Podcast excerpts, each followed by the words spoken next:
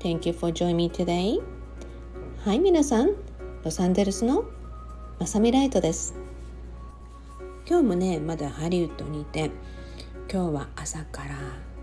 息子のねドクターアポがあったんですね。で結構朝早かったんですよ。なぜならえ6時45分にえドクターアポってあんの？で私は思ったんですね。もうあの定番で8時とかそんな時間なんじゃないのと思ったんですがいやなんとあったんですよ。6時45分にね。えビバリーヒルズこんな朝早くから空いてるの？って私はねちょっとびっくりしたんですけども。まあ朝早くから一緒に病院のアポにね付き添いしたりとかしていると、まあ、結構ねあのだいぶ元気になってきたので僕の大好きなベーグル食べに行こうっていうことで一緒にねベーグルを食べに行って、まあ、そこでねすごい可愛いね猫ちゃんを見てね、まあ、あの私ムンちゃんって猫がねいたってお話は以前にも皆さんにしたと思うんですがもうまさにねムンちゃんが赤ちゃんの時にそっくりの猫ちゃん。まだね5ヶ月ぐらいのね小さな猫ちゃんにね出会いましてすごく、まあ、朝ごはんの時間なのにすごくいい思いというかいいバイブレーションをいただいてねスタートを切ったそんな朝でありました、えー、それではね皆さんと共に完成トークを今日もお届けしていきたいと思います。皆さんね小さい頃に落とし物を拾ったらね必ず警察に届けるとかあ、以前であればね交番所っていうのが結構多かったと思うんですね結構見るのが少なくなってきたかなって私は思うんですがまあどうなんでしょうかまあとにかくね落とし物をね拾ったらね必ず届けるっていうことをね私たちは結構学んできたと思うんですね。でこれよくね国柄のお話に出てくるんです。アメリカで物を落としたり物をなくしたりするともう絶対に見つからないとか出てこないとかね日本ではまあ見つかる確率がとても高いのでそれがね見つかるたびにさすが日本人だよね本当に誠実な人が多いよねっていうお話をなんと世界中のニュースでも見たりするんですね。まさにねそういったところは日本人の素晴らしいね人柄民族だなって私もね耳にするたびに誇りだしすごく嬉しく思います国が変わるとねえそういう教えっていうのが異なるっていうのもすごい不思議だなと思うんですね。まあ不思議と思うのは私とかそう思う人たちだけかもしれませんがまあある意味もしかしたら国変わったところ環境が異なればそれがもしかしたら当たり前であるかもしれないですよね。まあねそういうわけでねまあロストエンドファンドってねアメリカではよく言うんですがまあ落とし物なくし物のねそういうお話についてこうも国柄とかいろんな話までいけるっていうのはすごいなと思うんですね。先日ねご近所さんのお誘いでご招待でカントリーミュージックコンサートに行ったんですね。まあ、野外だったんですよ。で野外でね私たまたまあのすごい分厚いお財布を拾ったんですね。で中を見るとねすごいぎっしりとクレジットカードも入ってるしお金もいっぱい入ってるしってで周りの人に「これあなたのですか?」って聞いたら「違います」って皆さん言うのででは誰かがここにねたまたま置き忘れていった感じだったんですねある棚があって。でそこでねあもうこれは誰も周りにないしでそこをね見てるとじゃあ周りの人に聞いてもいないってことはじゃあ落とし物としてどこかに届けなきゃっていうことでねお話をしながらね主人と歩いてたんです。まああの辺りにあの落とし物のねそういうカスタマーサービスとかあったんじゃない？っていうことでね歩いてたら警察の方に会ったんですねその会場内をねセキュリティして回っていた警察だったのでその方にお届けをしてお渡しをしてきました。まあ、その時にねあのよく自分のやったこととかが返ってくるってお話をね主人にしていたんですね。ああよかったってあのお財布がちゃんと持ち主のところに届くといいなってきっと届くだろうってそしたらきっと安心するだろうねってそう思って願いを込めてあのそこでね私たちのお役目お渡しをした時点で終わりねってことで終わったんですね。でもこういうことはねもちろんいつか私が必要な時とかにもこういうふうに同じように誰かが助けてくれると思うし実は自分だけじゃないのよねって。そうすることによってね周りの人にもいい恩恵っていうのが必ず行くのって。え自分に返ってくるだけじゃなくて周りに行くのって主人が聞いたんですよ。そう。周りの人にもね身近な人にもねああよかったって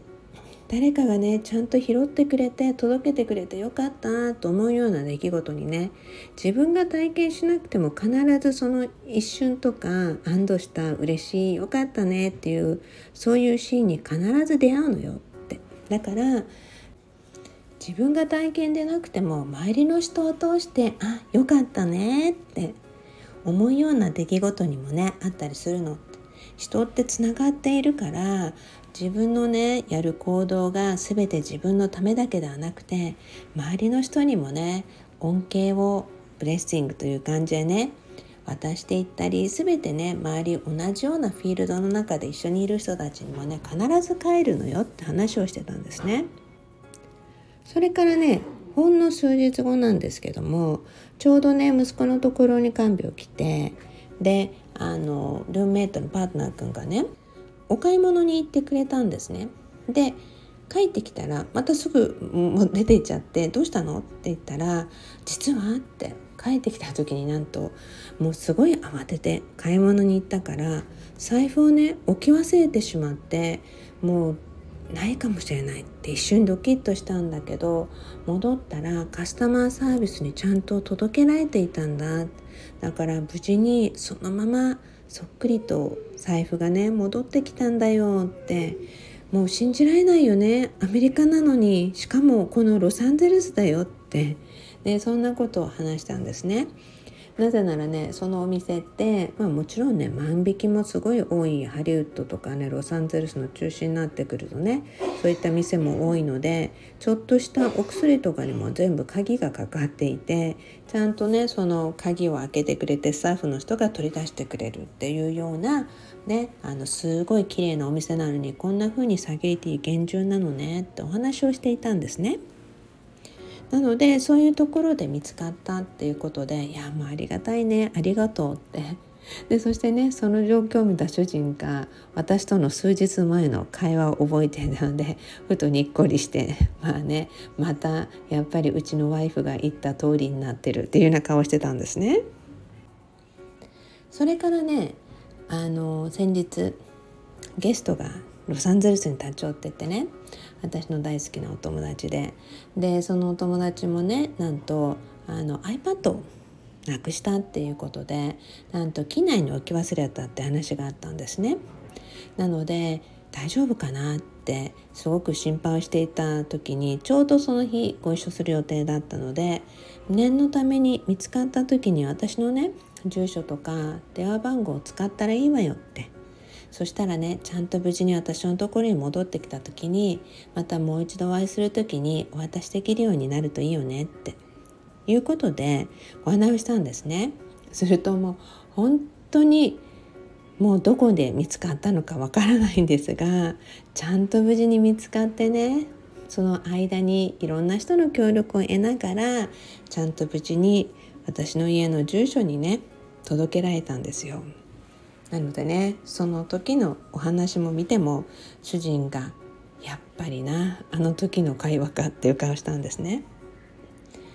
恩恵が欲しくてやってるわけではなくてそれでもね私が拾った時にこれを私が目にしたってことは神様が宇宙が前もって私にね与えてくれてる何らかのチャンスや恩恵のブレッシングっていうね恩恵をまたリレーのようにつなげてくれるものなんだなっていつも思ったりとかあのその時の状況によっていろいろ考えたりっていうか、まあ、考えるって深く考えるわけじゃなくてね思ったりするわけですよ。何気ないねこの親切なお話っていうのを以前にね、えー、ネイティブアメリカンのね子孫の方ホビ族のねシャーマンの血を受け継いでる友人にねお話をした時にね、えー、その方の奥さんがねこう教えてくれたんですね。ホピの世界ではまたはネイティブアメリカンの世界では自分のやった行動っていうのがね3世代先まで恩恵をあやかるっていう言葉もあるんですよまさにねそういうこととも似てるんだと思います。自分が取る行動そしてそこから発せられる波動がねもちろん自分を通して回りだからこそお互いに人は助け助けられたりっていうようにそして支え支え合ったりっていうようにね自分が今日取る行動は自分だけのものではなく必ず周りや人や周りの自然全ての物事に必ず関係しているんだな。そのことをぜひ皆さんにね感じてそして記憶に残しておいてもらいたいなと思い今日のお話をしました。まあね偶然なんじゃないのって思う人たちもいるかもしれませんがまあねそれはさておきまあいい意味でね嬉しいっていう感情そういう状況に出会いたいって思った時にちゃんと出会えるっていうね今のお話から是非皆さん今日とる行動誰かね何かを見たら誰かが困ってるもしかしたらねいつ自分がねその状況になって助けてもらうかわからないんだから必ず自分が今できること目の前にね出会ったことを全てに通してしっかりと目を向けてできることをねほんの数秒で終わることっていっぱいあるんですよ。無視することもできるの。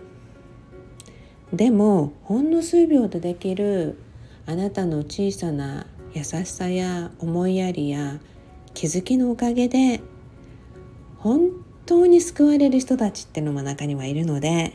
是非皆さんこのエピソードを聞いてる方ラジオを聞いてる方って同じようにね「うんわかるわかる」ってそしてねえそんなきっかけチャンスをねいつも巡ってくるためにできるような人たちが聞いていると思うので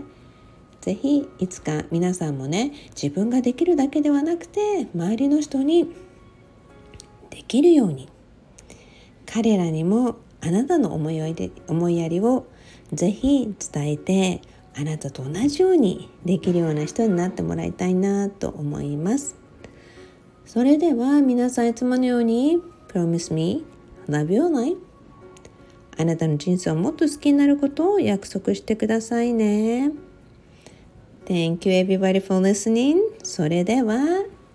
ロサンゼルスのまさみライトでした。